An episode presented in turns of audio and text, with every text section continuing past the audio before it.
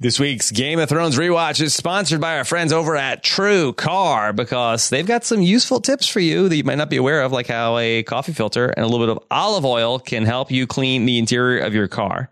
You can also remove the excess weight from your car to improve its gas mileage, and you can also place a keychain remote underneath your chin to increase its range. All weird tips.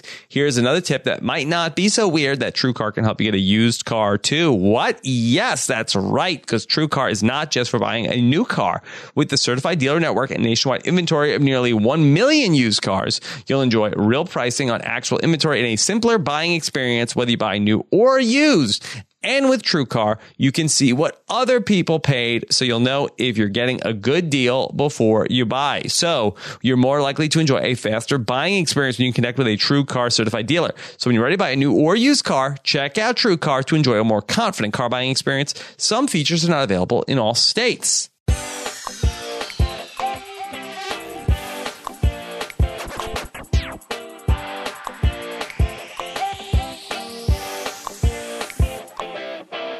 Winter was here, but we are just getting started here on the Game of Thrones rewatch here on post show recap season four, episode seven. And now here are the two guys who never ever will give up on the gravy. I am Rob Cesternino here with Josh Wigler. Josh, how are you?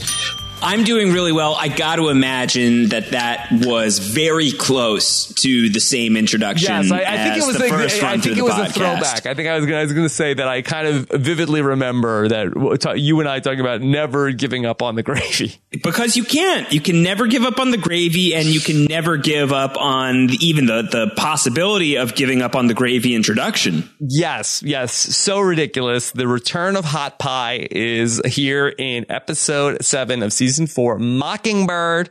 A lot to discuss here today as we take a look back at Mockingbird with fresh eyes.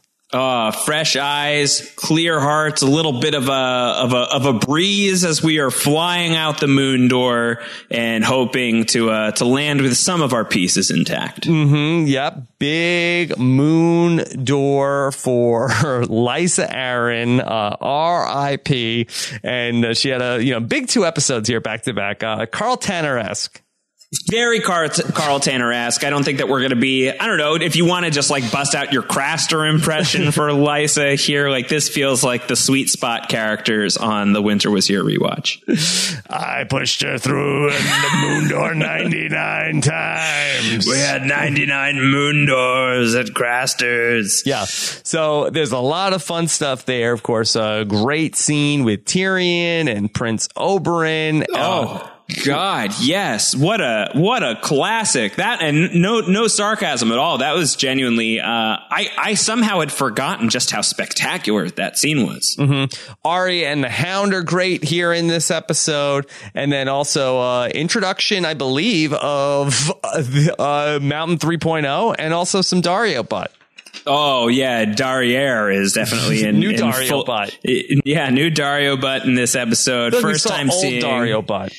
Yeah, but not as prominently. Right. This is this is sort of the the prominent Daario posterior uh, Mm-hmm. is is this episode, and it's a great scene. I really I really enjoyed it. Him with like the uh, the Essos version of the Patrick Swayze Chippendales costume. Like it's just it's spectacular. Yeah. Okay. Well, let's get into it and let's pick things up with Jaime and Tyrion.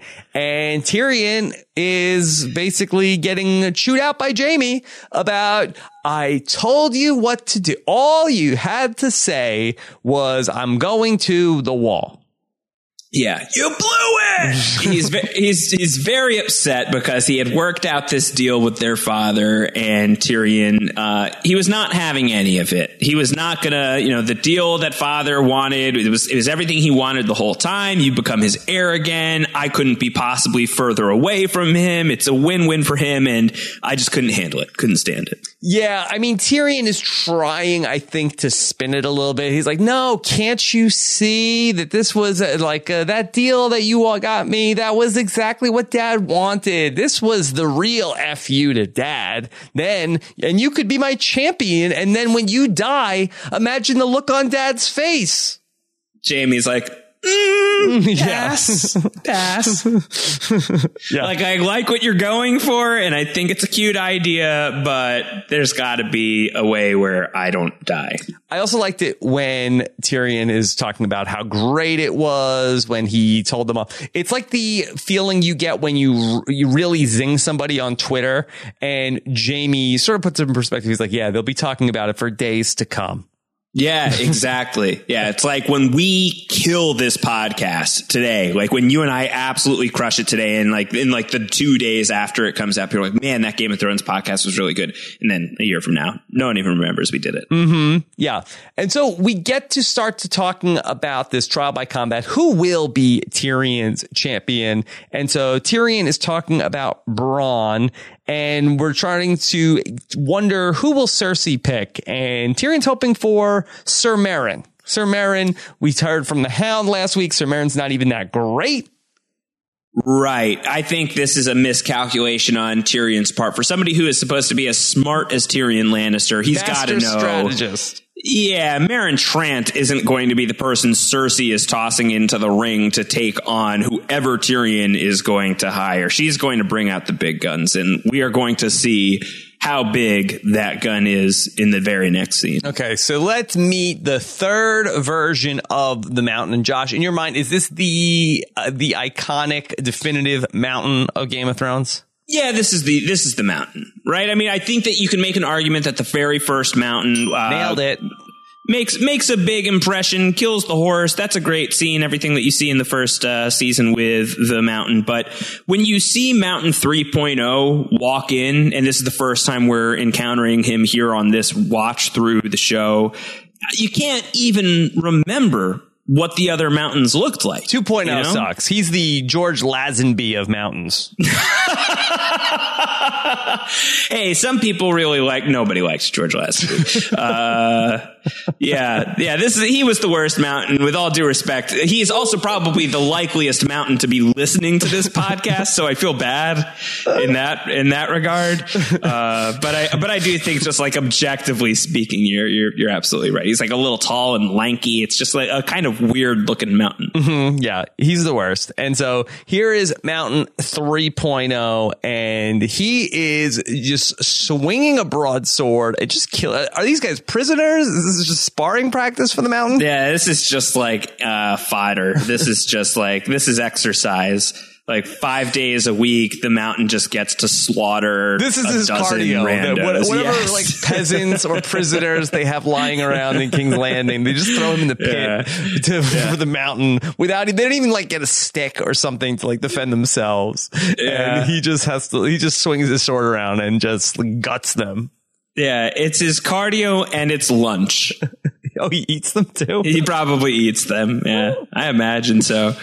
Uh, yeah, but he's just ripping these people apart. And I liked the one guy's um, uh, plan. Like one guy just like drops to his knees. He's like, "Mercy, mercy, please, please." And like that's like the only tactic that maybe stands a chance. You're not going to run away from this guy. And like if you just like say like, "I tap out, I tap out," at the very least you'll probably just get like a clean, immediate death.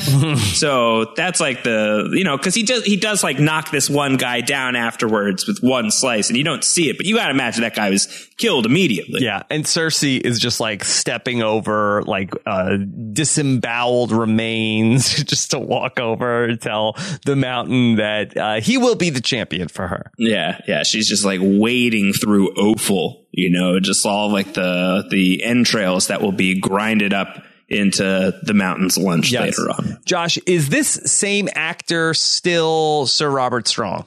Yes, yes. Uh, uh, Hafthor Bjornsson, I believe, is his name. Uh, who is a very, very strong man in real life. He did something where like he bench pressed refrigerators or something crazy.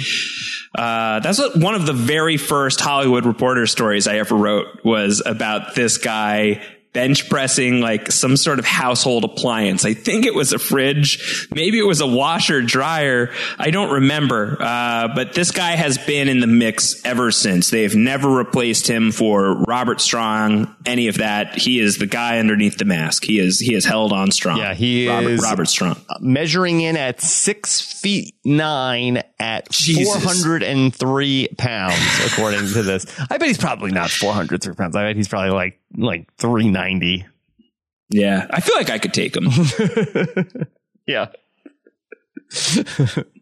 All right. So the Cersei tells him, uh, "Okay, you're gonna be the champion." He goes, uh, "Who who am I fighting?" She "Doesn't matter, really." And he's like, Nah, it doesn't. No. Okay. I'll kill. I'll kill anybody. Like even if it's somebody who seems like they're a new main character, I'll just pop his head off. Yeah. All right. Carry on. Carry on with killing all these guys. Uh, big week for the Clegane Bros on the show because we spent Oh, a, a lot of time with Arya and the Hound in this episode, and it's all pretty fantastic.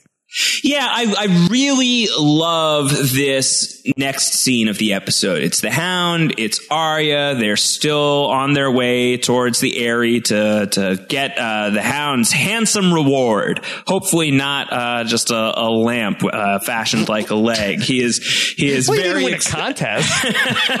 he hasn't won the Clegane Bowl yet, but maybe that's what's at the end. Fragile. Sir uh, Davos will have to come in and correct his spelling. Is that the box they used to send Tyrion to Essos? the fragile box. Oh, The box that was left over Oh. from, from the Hound's reward. It's handsome reward. Ah. definitely not territory I expected us to go into today, but life is filled with mysteries and wonderful surprises.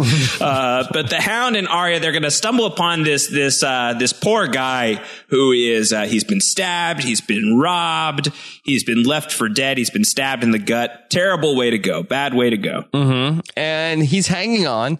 And they start talking with him about, well, did you think about taking your own life? And it's a little bit of a conversation about like, well, uh, what, you know, what if the next thing is worse than this? What if it's nothing? Is nothing worse than this? And I think that this is uh, important setup for what is ultimately going to happen with the Hound at the end of this season.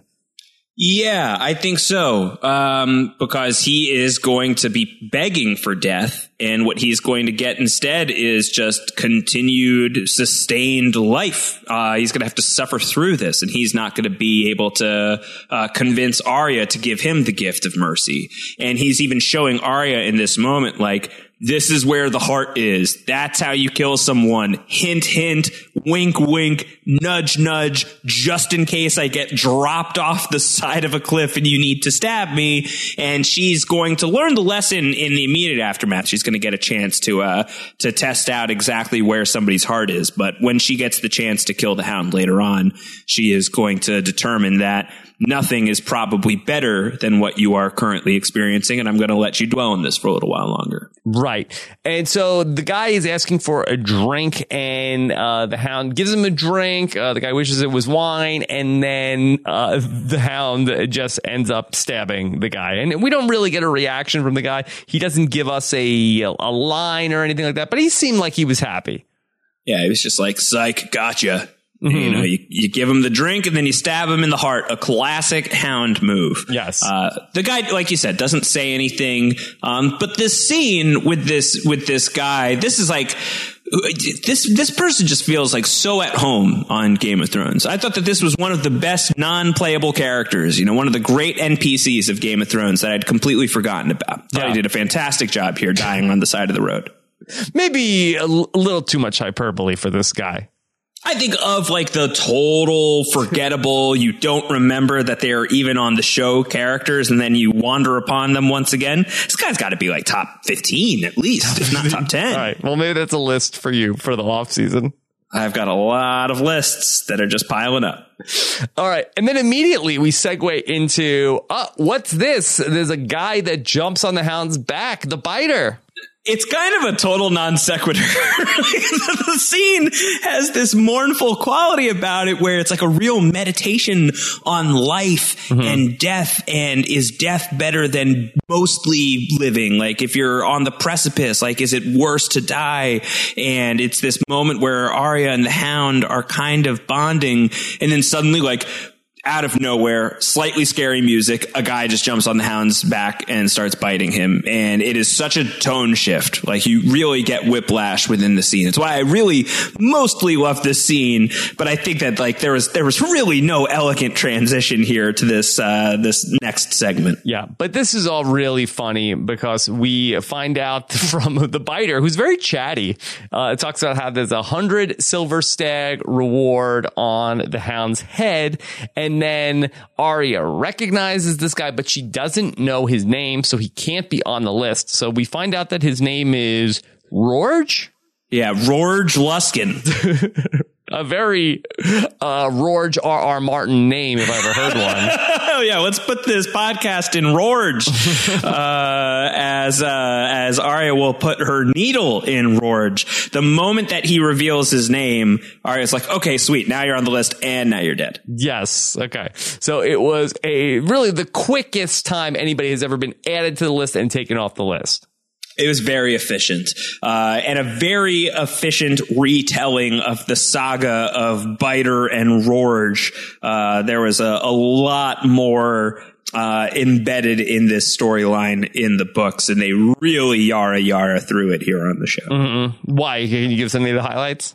Like Brienne like has to like hunt them down or like she like encounters them after hearing about them for a while and one of them is running around with the hound's helmet and so everybody thinks it's the hound but it's not. It's just freaking Rorge. Uh, there's like a whole a whole side storyline going on with these guys in the fourth book. They still die mm-hmm. uh, but Brienne gets uh, really gets into it with these guys and it leads her to Lady Stoneheart and that's a whole thing. So they had to they had to consolidate all sorts of stuff. Okay.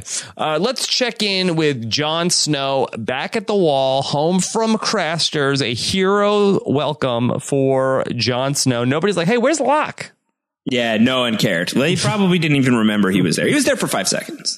Nobody really remembers the one casualty of the Rangers. And so they're back and everybody is excited, uh, except for Alliser Thorne, who uh, says that, hey, uh, lock up that beast. Yeah, put Ghost away, or I'm going to cook him into a stew. Mm-hmm. Yeah, ghost soup. yeah, put him in the in the dinner. Uh, the Jon Snow at one point is like, "Come on, ghost," and like the dog is, or the direwolf is so far away. Somehow is uh, so tapped in that maybe Jon is able to uh, warg with the direwolf. That's supposed to be a thing, but it doesn't seem to be a thing on the show. So that that was supposed to be a thing they never really went there, but maybe this was uh, at the time they were leaving it open. Like Jon can communicate with Ghost from across a room. Mm-hmm. That'd be amazing. So we have a meeting of the Night's Watch, and Jon is trying to say, "Look, Mance, we saw his fires. He's coming. Here's what we need to do. We've got the tunnel. We need to flood it. We need to freeze it, and we need to stop them from coming through the tunnel. And this is our last line of defense. And what does Sir Alliser Thorne think?" Uh, that's a dumb idea. um, thumbs down from me. yeah. Yeah. And he tosses it to, to the, to the Randy and Paula of the crew. Janos Slynt seems to be thumbs down and Sir Yarwyck. He's not having it either. He disagrees with the call. He's the first builder, so right. No, it really is a uh, a pantsing of Jon Snow in front of the Night's Watchman as uh, Sir uh, Alliser Thorne says to Jon Snow, like, uh, remind me again, what was, what's your job here? Oh, you're steward. Right. Are the stewards in charge of the tunnel? No. No. Who would that be? Oh, the builders. Okay. Uh, let's check with the builders then and see what they think about your idea. Yeah, yeah. So poor, poor steward again getting embarrassed in front of everybody. I kind of liked the idea. Flood the tunnel and then it's going to freeze. Like, oh, the science. Yeah. Jon Snow, you read that in a book somewhere, I'm sure. Mm-hmm. Yeah. Totally a Sam idea that he just lifted from Sam and didn't give him any credit on. Mm-hmm. Okay. That's how science works. Uh, it's good that he didn't do that, probably, ultimately, even though they're going to have to go through the crucible of fighting um, the wildlings here. Uh, I, I, guess like Stannis probably still would have showed up and destroyed the wildlings, but um, the the having the the tunnels frozen and then potentially all these wildlings getting killed by the White Walkers and just adding to their numbers. Mm-hmm. Yeah. Not a great idea. Not a great idea. Okay. So then we check in with Tyrion and Bronn, and Bronn comes in. He's got a, a extreme makeover. Did we say this at the time that he just like is the like the like the grungy like half brother of Prince Humperdinck in those clothes? No, I don't think so. That sounds like Does a new it- take. Doesn't he kind of just got like this Humperdinkian quality to him? His hair, I think, is uh, like a little more combed. He's very in a Humperdinck sort of way. Yeah, with like the with the the cape and like the the doe skin material. Humperdinck, Humperdinck, Humperdinck, Humperdinck, Humperdinck. Yes, so it's Humperdinck versus Dinklage in this scene, as it is going to be the final scene between Tyrion and Bronn for quite some time. Yes. And so Bronn is recently married. He is uh, married to the great Lollys Stokeworth. Right. Who is not his key to the inheritance for uh, the the Stokeworth Stokeworth family, uh, the family gems and jewels and castle and all of that stuff. Falyse, he has to get through Falyse Yes. first. But Lollys is not completely Stokeworthless. She doesn't seem to be his kind of type, though. Yes. Uh, Tyrion uh, remarks that she's dim witted, uh, which is not very nice. Uh, and Bronn nice. says, Well, if I wanted wits, I'd marry you. Oh my god, I'm shipping it. Yeah. So he sort of implies that he is going to bump off Lollys's older sister so that he will be in line for the inheritance. Ladies fall from their horses and snap their necks Yes. all the time. Which- I believe Bronn is what the internet would call a problematic fave. Mm, yeah. And really not totally dissimilar from what Littlefinger has in mind. No, it's actually quite similar. In fact, maybe a little less fancy, except for the new fancy clothes. Yeah. Uh, but yeah, it's very similar to what he has in mind. Right. And so Tyrion tries to, you know, talk to Bronn about becoming his champion. And Bronn hears him out. He says, look, you once told me if anybody tried to, uh, you know, uh, force me to betray you, you'd pay twice the price. So let me tell you what I'm getting. And Tyrion says that, you know, he, can do gold and gratitude. And uh, Bronn likes What the is gold. gratitude? Yeah, Doesn't what's the- love the what's with the gratitude, Right? He's getting castles. Can you give He's him a getting castle? castles. Yeah. And Tyrion's like, Two yeah, but my wife, my wife is in the north. When I find her, like, I could rule the north someday. You get a big piece of the north. It's cold. Cold in the north. Right. And it's the mountain and he's big and he's strong and he's freakishly quick. And, you know, one misstep and I could be dead. And Tyrion says, but we're friends. He's like, yeah, I like you, but But I like myself a little bit Yeah. more. when did Uh, you risk your life to save me? Yeah. And Bronn has a great point here when he's talking about the mountain, when he's sizing him up. I mean, Bronn. It's a good scouting report. Yes. Talk about strategists. Like Bronn has people's numbers very, very quickly where he says the mountain is really big. He is surprisingly fast. Maybe I could get him off of his feet somehow, but one misstep and I'm dead. And it's like he has seen the future. Like that is exactly how this battle is going to play out one episode from now with the Red Viper. Okay. So Tyrion and Bronn will, uh, have a parting of the ways for now. Ah, it's sad. It's sad, except bromance. it's it's it's a sweet ending, right? Where where they they shake hands and Bronn gives him like the double handshake, and they're they're like, we had some good times together. Like, yeah, we did.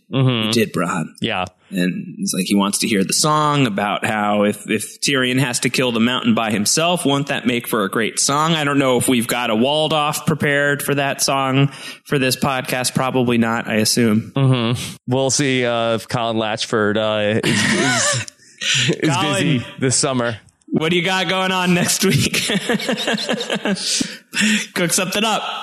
All right, let's check in with Dany, and here comes Daario. Daario has a gift for the Khaleesi. He has Indeed, swam he a mile offshore to get her some wildflowers, which I think have held up uh, pretty well after the mile long swim. Yes, and Tom Petty's Wildflowers would be another great walled off entry for this week. Mm-hmm. And so he talks about how, look, he's only good at two things fighting and betting women. Yes, those are his only talents, and he cannot pursue them here in Meereen because he is just uh, he is effectively just like you know city watch here. And even though there are thousands of women in Meereen, there is only one he wishes to pursue, and she does not want him. Yeah. Uh, turns out he's wrong about that. Yes. And she's like, okay, do what you do best. Take off your clothes. I love that. I think it is. I think it is so great. I think Emilia Clarke plays this moment so spectacularly. Pours herself the drink, sits down, commands like the Khaleesi that she is, take him off. And he's just doing like he he literally looks like Swayze in the the Chippendales uh, sketch. It's amazing. He's got like the bow tie, no shirt. Do you want to cast Farley? There's no one who could do Farley? it. He's probably a great dancer. Yeah. You know, I mean, we don't have, I don't think that we've got the scouting report from that one night that we, uh, uh, we were at the premiere, but maybe, maybe he was dancing when we weren't looking. Yeah. Okay. And uh, Daario does strip. He strips. We see the bootay and, uh, there you go. Yeah. Dari- Darriere. And boy, we are gonna go into another scene with we're gonna see some more skin going on here as we have a scene between the lady Melisandre and the lady Selyse. controversy, right? Mm-hmm. Yes, There is yes. controversy in this scene. What's wrong with this picture, Rob? Well, the lady Melisandre is not wearing her amulet. What what, what do we call that? What is the Yes, uh, her her ruby amulet that she always wears around her neck. It's gone, and she's in the bath, and she's naked, but she's she's uh, she's not in uh in uh in Finkle mode. She's in Einhorn right now. Yes. Okay. Now let's just talk it through because we see in the season six premiere, is that right? Yes, that's right. We see uh, that when she takes off the necklace, she becomes the old woman and then goes in the bed after uh, Jon Snow is dead and she's uh, you know locked away at the uh, at the wall. So what is going on here? Is she wearing it as an ankle bracelet? I think we've talked about that before, potentially as like a toe ring, maybe if she's got like a big toe, like an especially big, big toe. Um, she could be holding it in her hand. I don't know if we see both hands in the scene, or maybe she just likes the necklace, and it's not that the necklace is the thing that is giving her her youth power in the future. Or it could be a continuity error. Yeah, that's probably it. I mean, probably it. do we know based on our limited understanding of the Lord of Light's powers, is a necklace a physical object? Have we ever seen that be sort of like the manifestation of any sort of like magical powers in Game of Thrones where Well, I mean, if you yeah. if you wear this necklace, you have magic powers, but if you take it off, you don't? Well, we've seen we've seen like magical items in service of a um like at least a counterpoint. Like if you're thinking about like the the house of black and white and charmed faces right? And like that That's you can true. like take those on and off. So there seems to be some sort of like actual physical attributes to the magic from this region of the world. Yeah. So we don't know. Uh, so I think that probably Occam's razor here says that the production screwed up. Yeah. It's a little bit of a gaff, whatever, not that big of a deal, but you could write a thousand Reddit posts about it and still not get an answer. But one of the interesting things that they're talking about here is about how Lady Melisandre talks about how most of these potions she has are really just for effect of like, look at, oh, this one makes like a lot of uh, smoke. This one will make any man fall in love with you, but that's not magic. That's just, you know, put my potions. And sometimes you need some tricks here to get people believing in the Lord of Light. So maybe that that medicine that she gets from Selyse, she's like, "Can you pass me that one thing?" Maybe that is something that's some sort of like powerful de-agent. Maybe, maybe we don't know exactly what's going on there. I mean, uh, Selyse stares at Melisandre here and leaves some long looks at Melisandre. Like, I mean, she's really like sizing her up. This I I do I haven't like looked back too closely at the theories that sprung up from this, but my memory, if memory serves, as they would say on Iron Chef, Iron Island Chef, uh, that I I recall that one of the interpretations of this scene was Selyse actually is looking at the legit Melisandre here, and we as the viewer we are just not seeing it. Oh, that's interesting. I've never heard anyone confirm or deny it. Mm-hmm. Uh, could be a, a question to waste on the rare opportunity that I ever get to speak with somebody who could answer it. Well, you know, it's funny that when Melisandre says, Oh, a drop of this can drive a man wild with lust. And then when Selyse asks, Oh, did you use this on Stannis? Is that why he ended up uh, being with you when you're 900 years old? no,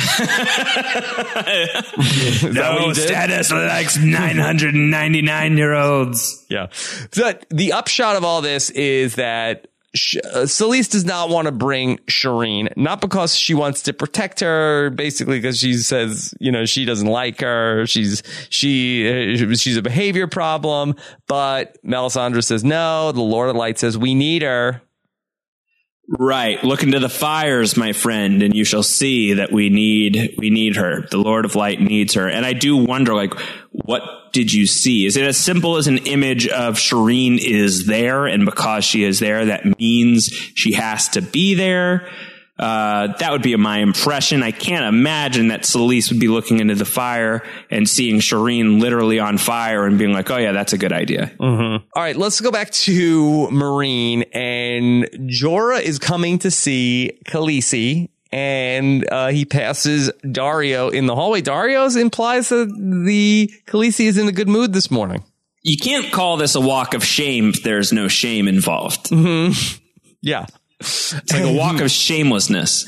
And Jorah comes in and uh, that he is uh, kind of being shady towards Daario. That it's early, but he sees that other people have been here earlier. Yeah, he's like, really him? He doesn't even always look like the same person. Mm-hmm. How can you trust this guy? Yeah, she's like, I don't know. He's cute. What do you want? Yeah, and so uh, they talk about what's going on with the slavers and what uh, Dany's plans are, and uh, she has sent Daario to Yunkai. Now, was Dany as pleased with Daario as Daario implies? Because uh, she basically sends him off on you know a crazy mission in uh in if if if memory serves once again uh in in book lore i do believe that Dany is really feeling it with Daario Naharis. i think she's in i think she likes okay. it i think i think on the show to me it has always seemed more to be like a like a uh like a friends with benefits type of deal where she is not like head over heels in love with this guy, but definitely recognizes uh, his talents and has eyes so she can appreciate the form. Um, but I don't think I, I never got the impression that like she was really enamored with him. Uh, I think that especially at this moment in her reign in Meereen, you know, she has not really had to go through the tests. Like she is still riding that wave from early season three through this point where she hasn't sustained a loss in a good long while. Mm-hmm. I think mm-hmm. she feels very confident with this choice of like, I'll send him to Yunkai with the second sons. They could kill everybody. She's, you know, she says to Jorah, I've ordered him to execute every master in Yunkai. Those people are terrible and that will be good. And Jorah is ultimately able to convince her, uh, that that's probably not the best way to carry out her business because Jorah, he too sold men into slavery. And if Ned Stark did what you did, I wouldn't be here. So think about it. And so, uh, Dany kind of like a pivots and talks about how, uh, Hizdahr will be the ambassador that is going with Daario. And yeah. so you could tell, Jorah, you could tell Daario that I changed my mind about all this plan. What do you think Daario said when Jorah came to him and said, uh, I changed her mind. You have to do this. He probably didn't believe it. Right. I think that probably Daario regaled Jorah with some graphic details of the previous evening. He seems like Oh. a kiss and tell kind of guy. Definitely, definitely, definitely. You cannot trust that guy at all. No faith, no faith in Daario Naharis. Yeah. All right. Arya and the Hound are back together. The Hound is mad that uh, this wound from the biter is festering a bit. And we've seen this before on Game of Thrones that a little nothing out in the elements, Josh, can turn into something. Yeah, this is bad for the Hound. Obviously, he is going to get worse uh, before he gets better, but he's gonna he's gonna rebound from this after he uh, is gonna be a little on the sick side for the next little while. Um, but Arya is saying like you gotta you gotta burn out the rot, the horrible bit is is what she says, and he doesn't want it because he's a no fire kind of guy. Rob, I don't think that we've ever really have we talked about like as we're forecasting the future of the show, you know, one of the great benefits of what we are doing here is we're trying to figure out what the final 6 episodes of this show will look like. Do you think that the hound wielding fire in some sort of proactive way, that's got to be something that happens at some point, right? Yeah. Do you think that that could tie into the Clegane Bowl? Could there be some sort of like, I don't know, uh, could he get the flaming sword and use that to strike down the mountain? Yeah, I thought about that. You know, Beric Dondarrion telling the Hound like we'll meet again, and the Hound being like, "I bloody hope not." Like you could you could imagine the Hound getting Beric Dondarrion's flaming sword and killing some whites that way. Does he have to use it against uh, Sir Gregor or Robert Strong? Um, I think that those are possibilities, but I feel like there's a lot of potential there just in terms of the closure of the Hound's arc in the grand scheme of things. Involving fire in some capacity makes a lot of sense to me. And so does that also work, Josh? Does like, What? uh, like if somebody has like an infection, could you like stab them with like something hot? Well, I have never had a horrible bit before. Everything I've had, it's all been great bits. So I've never had to burn anything out. So I've never had to test this. Yeah. Uh, I think Qyburn also uh, did the same thing to Jaime Lannister, but I don't know if the science behind it holds. I don't know. I don't know. We should ask Jon Snow. He seems to know. Yeah. Okay. I know science and nothing else. we also get a reset of the story of the mountain and the hound about how the hound took a toy from the mountain. What toy do you think it was? a train, Thomas the Tank Engine. Yeah, I think it was probably like a doll. I think that that's uh, really the, the real embarrassing part of it that the mountain plays with dolls. It's a, Paw- a Paw Patrol action figure. Skye. yeah, he was playing with Skye, and it ties in with the moon door later on in the episode. I like that the hound also professes his innocence and maybe he protests too much. He's like, I didn't steal it. I was just playing with it. I was just playing. Yeah. well, there there is this uh like in all seriousness, there is this thing about this episode. There's this undercurrent of um of adults being still deeply impacted by their childhoods. Uh whether it is this moment here where he's talking about playing with toys leading to the worst trauma of his life or uh, the scene we're going to get to very shortly with Tyrion and the Red Viper and this incredibly dark story you hear of what these people were like when they were kids and how that is a real allegory for where they are now or the very final scene of the episode of uh, the deep-seated um, uh, rivalry that Lysa has even for her sister now that she's dead. Like I, I think all of that is a really interesting element that's at play here in Mockingbird. Really really clever writing I think Yeah. And the hound is also talking about how it was really my dad that was also part of the problem because he took my brother's side and lied to people and said that my bedding caught fire. He protected my brother. Of course, uh, you and I have talked many times about how Game of Thrones is often a story about terrible fathers and, uh, the, uh, elder Clegane probably, uh, has to be somewhere on that top 20 list. Yeah, how have we never even heard more about this guy? Uh, like, could like zombie father Clegane be the true winner of the Clegane Bowl? He was in charge of the Lannister hounds, right? Uh, Like he was uh, like that's like their house sigil is with uh like he was basically like uh, ran the kennel for the Lannisters. that sounds probably true. I wish that I could tell you with authority, but I don't really. I'm not brushed up on my House Clegane history at this point in time. Yeah. Okay. So Arya's like, all right, let me just wash it out. So Arya is trying to do a solid here for the Hound. Yeah. Uh, yeah, she's trying to help him out. Like it seems like they are finally starting to speak the same language to a certain degree. Okay. Let's get into Brienne and Podrick. Oh yeah, and hot pie. hot pie.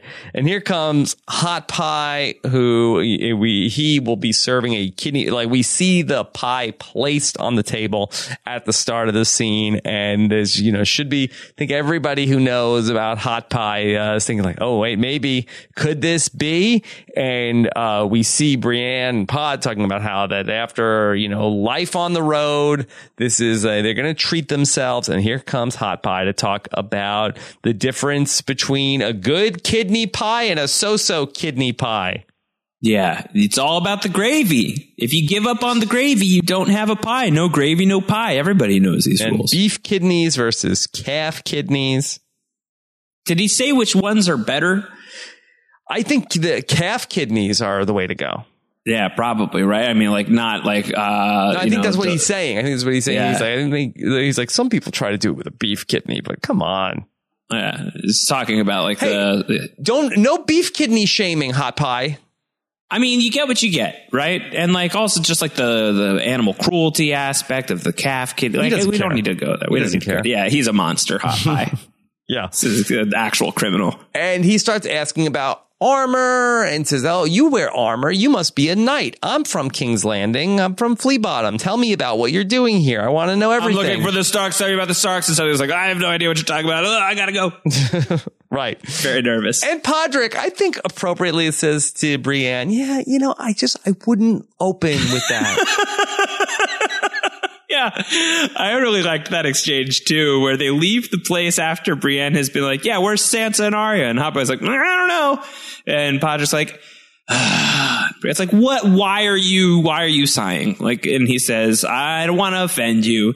And she goes you're not interesting enough to be offensive. Mm-hmm. it's like screw you brienne. This is podrick payne. He's got stories. Yeah we still very know interesting what happened guy. at Littlefinger's. Yeah, very interesting guy. Uh, he says that yeah, he probably shouldn't be telling people we're looking for the Starks. There's probably lots of money in that, and we're going to get killed, and it's not going to be great. Uh, yes, uh, but Hot Pie comes in and blows up Pod's spot right away.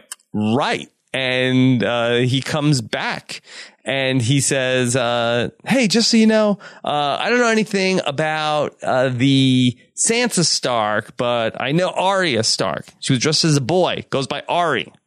She loves my doggy bread. Hmm.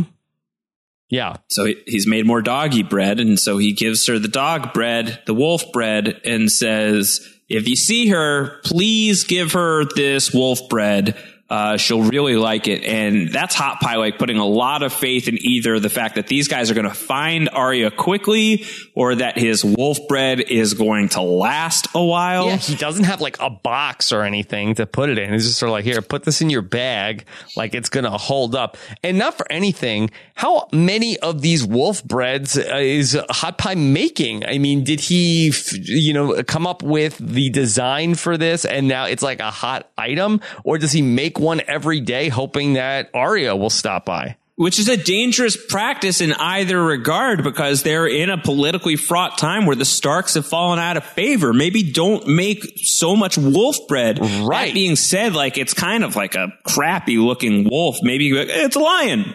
Mm-hmm. yeah. It's a, it's a cat. yeah. I don't know what, what Hot Pie is thinking. It's cat bread. Yeah. I mean, it's not like he's in the north where this is going to be, you know, uh, a hot item. No, uh, but he's he's got it and he's giving it to them. And you're right, like the lack of Tupperware is probably a problem. Um, but Brienne is really giving you giving Podrick that whole like I told you so. What were you saying about me being an idiot? Mm-hmm. What was that about you being the one who's the actual idiot? Maybe it's like a novelty item in the Riverlands where like right after the Red Wedding, like people are like biting the head off the oh, wolf bread. Oh maybe. Oh, that's dark. Like they're putting like the wolf bread head on like a popsicle stick or something. yeah, doing stuff like that. Okay. Oh, so dark. Brienne and Podrick uh, curiously decide to walk with their horses, maybe because they need to talk through where they're going to go. And uh, in true Robert Frost fashion, uh, they uh, come to a fork in the road. Yeah, and uh, they're like, what would have happened if they'd gone the other way? Yeah, it's not like that. There's like a road sign of like this way to Winterfell, this way to the Eyrie. I didn't really understand exactly what the symbolism of this was. Um, other than like in the the Brienne storyline in the books, it's very meandering, mm-hmm. painfully so, where she is you you as the reader are watching her wander around the Riverlands, knowing that she is nowhere even remotely in the vicinity of her goal. Yeah. and it's very it's very difficult. And so maybe this is like, well, at least she's walking in the right direction. Yeah, and also I'm not sure if necessarily if there's like a through line here between what Hot Pie ultimately says about Arya Stark and then deciding to go off to the Vale, unless that they're assuming that both of them could go to the Vale. I mean, they're going to go in that direction and they're going to run into Arya and the Hound on the road. So Hot Pie's hot tip definitely got them in uh, in the right direction, at least for a fight. So let's go to Tyrion, who now sits down with Prince Oberyn. And uh, Prince Oberyn starts off talking about how uh, Tyrion thinks he would be at the brothel, and he says, "Well, I had a great uh, encounter with a blonde." And Tyrion's like, "Oh, tell me more. It was your sister. Oh, Oh snap! And Tyrion's like, blah, blah. Yes. don't want to talk about her at all. yes, we don't like any incest stories in this family." No, it's a taboo subject. Yes. And uh, uh, Oberyn's going to talk about how we were. I was talking with her the other day about how she's very worried about her daughter, and she's trying to pretend very hard that she doesn't want me to vote against you. Um, and he says that it's rare to meet a Lannister who shares my enthusiasm for dead Lannisters. She desperately wants to see you killed. And so he is uh, telling the story about how when he was a, a kid, he came to Casterly Rock and he was very disappointed with you, Tyrion, because I expected to see a monster. I heard all these stories and he said, that's not a monster, that's a baby. just a baby. Yeah, it's supposed to have like a like a red eye and a tail and claws, all sorts of stuff, and it just ends up being it just ends up being a baby. And you know, he says like your head was a little big, your your arms and legs were a little small, but no claw, no red eye, no tail, just a quote unquote tiny pink cock. Uh, and he says that's not a monster, that's a baby. And she said he killed my mother. Uh, and then she was doing something very bad to Tyrion, and it sounds like just like the perfect example of awful childhood cruelty. And I sincerely hope that there are no Game of Thrones prequels planned for like kid Lannisters. I feel like this would be a terrible show. I don't want to watch this at all. This is an animated series they're planning. Oh, miserable. Yeah. And so ultimately, Prince Oberyn, he wants justice because this is his chance to stick it to the Lannisters. This is his chance to stick it to the mountain. I will be your champion.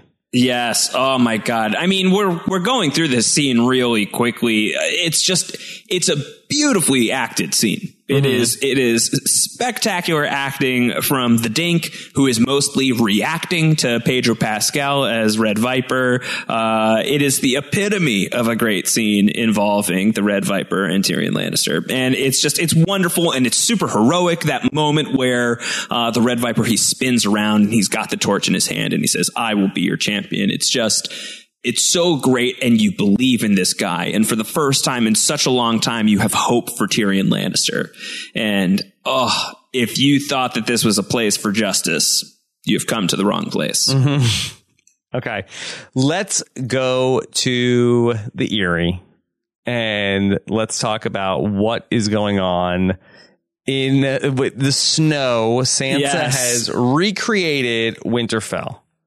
Yes, she has built a perfect Winterfell replica out of snow, an incredible snow castle.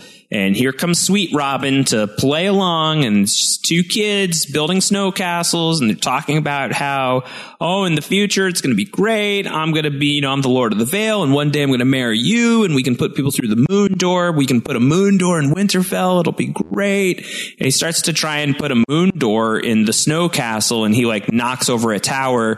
And I don't remember how I felt about it at the time and you know how much I'm a Sansa. I love Sansa Stark overreaction from Sansa oh, Stark sure. in this I mean. This spirals out of control because this out is like control. this is going pretty well because uh, you know we know that Sansa is now betrothed to Sweet Robin. They have like a nice moment about how uh, does Winterfell have a moon door, and then hey, when we're together, we could throw whoever you want out the moon door, and it's like oh, this is like oh, this is like kind of sweet. And then they say, hey, let's make a moon door at Winterfell, and then Sweet Robin like accidentally knocks down one of the, t- the towers. He's a kid. And Sansa he leaned on it the wrong way. Like blows up at him like explosion. Look, look, what you did. Look what you did, you stupid idiot. You ruined it. You ruined everything. look what you did, you little jerk. Yeah. and he's like, well, well, F you, I hated it anyway. And then he, yeah. and then he stomps on it. Oh, it's just, it's out of hand so fast. And she smacks him, and it's like a classic Tyrion v. Joffrey sma- uh, smack. And, right. uh, again, you just got to point out when, uh, when the show really makes you want to think about like Tyrion and Sansa in similar contexts. Oh, Rob. It's just, maybe. Uh, you know, just, just, something to and consider. He's like, ah, you hit me. Yeah. And he runs yes. away. Yes. Okay. All right. Here comes Littlefinger. And He's just been watching the whole time and like watching Sansa act like a 13 year old, even though she's like 16 at this point. Right. Uh, is like, this is, this is it. He's like, yeah, this is what I like. I like it. I like it when people are just acting like total idiot children. Right. And she's like, Oh, I shouldn't have done that. And he's like, Oh, his mother should have done that to him a long time ago. Craster. that, that's how Littlefinger talks now. he is such oh. sketchiness in this scene. It really is like it's like oh Sansa, like it's just it's so nasty. This is so gross. I loved your mother. in another life, in a better world, I could be your daddy. What? what? Okay. Well, so I, I do think that this uh, does fly in the face, uh, or even slaps in the face of where we do get the little finger mastermind, chaos is the ladder, little finger pulling all the strings, but the, all of this does come across as very sloppy. Where super sloppy, yeah. I, I don't know if we could look at this as okay, this is all master plan where Littlefinger steps in. He knows Lysa is watching. He's gonna plant one on Sansa because he knows that that's gonna get Lysa all wound up. And so no way that that's actually a thing, right? Well, yeah, exactly. And I, and I also think, so, so this is instinct, right? Like this, these are his basest desires that he is letting rule his, his universe in this moment. And it's, it's all feeding from this stuff. It's all feeding from these, uh, these childhood slights that he sustained where he loved Catelyn, uh, Tully and her betrothal to the Stark family was something that he loathed. And why is that the way of the world? And I will do everything I can to make sure that's never the way of things ever again and I'm going to destroy everybody in my path. And similar to what we were saying before about how the hound is the way he is because he played with his older brother's toys and got messed up over it. Or like the, the, the stuff from, from Tyrion and his sister that we just rehashed. Or where we're about to go with Lysa and her deep seated jealousy over Petyr, uh, and, and all of that. It's, it's Littlefinger himself. Everything that he is doing, it's, it's all stemming back to how he was slighted as a kid. Um, and so when, when you're reminded of that in this really gross moment where he's going to tell Sansa here that I loved your mother in a better world, you would have been my child. We don't live in that world. We live in the world where I'm going to plant a wet one on you, which is so gross and terrible. Um, these are all like, this is all like his childhood fantasies is what carries him forward through everything. In that regard, him getting wrecked the way that he is going to get wrecked later on in the series that tracks. That makes sense. Okay. So we see Sansa and Lysa, and now uh, Lysa with Moon Door open. She's talking about how, uh, do you know how far down it is? She's talking about like uh, the body just like explodes. They find the head in a different place. Uh, I'm not sure why Sansa just doesn't like turn around. Like, uh, okay, I'll, I'll, you know what? Oh, oh yeah. Oh wait, you somebody's calling me. Yeah. Gotta take a call. Uh, yeah. Come here, Sansa. No. No, no. They're like, oh wait, I think I left Yeah. the iron on in my room in my quarters. Yeah. I'm a scared of heights. I don't want to go near the moon door. Right. But she goes over there and Lysa's like, I know what you did. And so Sid's like, oh no, I'm sorry. I didn't mean to slap around. She's like, I don't care about that. Yeah. Yeah. He did deserve to be smacked around. Yeah. Don't be coy with me, yeah. you little whore. Wow. Come on. Language, mm-hmm. Lysa. Yes. Yeah. Do you know what happens to people who stand in between Petyr and me? They're all dead. Every last one of them. Right. So she says, like, the entire family stood between us, and now they're all dead, and that's what happens, and that's what's gonna happen to you. Yes. Okay. Littlefinger comes in and he's like, okay, hold on, hold on here, Lysa. Yeah. It's like, you want this? This is what you want? Yes. She's never gonna love you. She sucks. Yeah. Why did for you bring her here?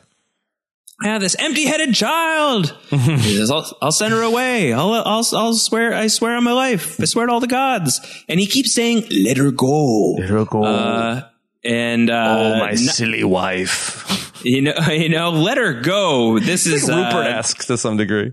This is where this is where the Joker turns to Batman and says poor choice of words and drops Sansa out the moon door. Uh, Littlefinger's very lucky that he's just dealing with Lysa Arryn right now with that let her go. Bad choice of words. Let her go. Let her go. Another great Waldorf entry. yes. And so he says, okay, silly Lysa, I've only loved one woman my entire life. And she's like, oh, your sister. Wah. Yes, this was a, a a source of controversy, Rob. Yes. because the line in the book is only cat and that was like the stuff of t-shirts and the stuff of live journal inscriptions and profile quotes uh, and the fact that he says your sister here was uh, it generated Why? What a was the col- reason for the change? Anything? I don't know. I don't. I think like maybe like people don't remember Catelyn Stark. I think like if you say your sister, it's a little clearer. Mm-hmm. Right. I feel like it it's it feels like it's got a little bit more punctuation Mm-hmm. to just say your sister. Like that really underscores the moment. he wanted justice. Somebody did. Yeah. Okay. bye bye. Lysa. Yes, yes. Uh, and another another excellent moment here. Uh, another great closing of an episode here in season four of Game of Thrones. A season that definitely has. I was talking to our good friend Sir Sir uh, Sir Brendan of House Fitzy recently, uh, and in our conversation we talked about how uh, is season four better than season three? I think it's a it's a worthwhile question to have, and season four definitely has the moments that pop the best so far. Like there's been so many times this season where there's just been like a oh, just like a total oh snap moment. Uh, this being one of them. But then for for all of that, there are like the scenes of uh, Stannis at the Iron Bank. Yeah. Or S- Selyse helping Melisandre with a bath. Yeah. High highs and then some forgettable moments, but I think you take the high highs. I think probably. I mean, this has been this has been very fun to go back over and to to watch the whole Moon Door sequence again was uh, was really really tremendous. Yes. Uh, do you think that Sansa will inevitably install a moon door in Winterfell? No, I mean, like you could put like a like a like a sunroof, maybe. Like, you put a moon door and like you're gonna hop like three feet to the ground. yeah. There's really no use to it. Technically, I mean, they have like a window. They could, I mean, uh, uh, Sansa and I guess, uh, yes. and Reek almost. Uh, I, I mean, kind of. Uh, Myranda went out the moon door. Yeah, and who am I to tisk tisk the uh, the ability to get crippled at Winterfell, considering Yeah, that's Bran. kind of what starts the whole thing. Yeah, kind of did go out the moon door there. So uh, look, Yeah, who Something. needs a moon door? Winterfell's got it covered. yes. All right. So Josh, so much to talk about here next week when we get into the mountain and the red viper. Oh, oh my God. It's, it's, it's going to be so gross. Mm-hmm. yes. Yeah. It's so, it's so gross. It's so terrible. Uh, but it's happening. Yeah. It's going to be real and we will be here for it. Okay, so I'm sure plenty of other stuff as well. Uh, still three episodes left here in season four. Uh, if you have not yet listened to Josh Wigler and Jo Garfein try to unpack the Westworld season two finale, emphasis over, on try over two hours, that's up on yeah. postshowrecaps.com right now. Oh my god! I feel like we need to do like a podcast about the podcast. Like there's just there's too much too much to cover in even two hours, but we did our best. Okay, now you're talking my language. A podcast about a podcast. Oh my god! A pod on pod. It's, just, it's an unheard of thing. Yes. All right. Of course. Uh, so we have that coming up next week. Uh, of course, follow everything else that Josh Wigler is working on. He is at Round Howard on Twitter for everything uh, he is working on for THR. Yes. And uh, what I'm currently most working on is my tan as I'm trying to just like take a moment to breathe, maybe like uh, collect myself a little bit over here finally. Okay. Wow. Be careful uh, with that tanning. Yeah, with that Karl Tanning. Karl Tanning on Gin Alley. Of course, yeah, I've been uh, putting my Karl Tanner on. Yes, I'm at Rob Cesternino. We love the feedback we get from you guys about this podcast every single week. We'll be back with season four, episode eight next week. Take care, everybody. Have a good one. Bye. Bye.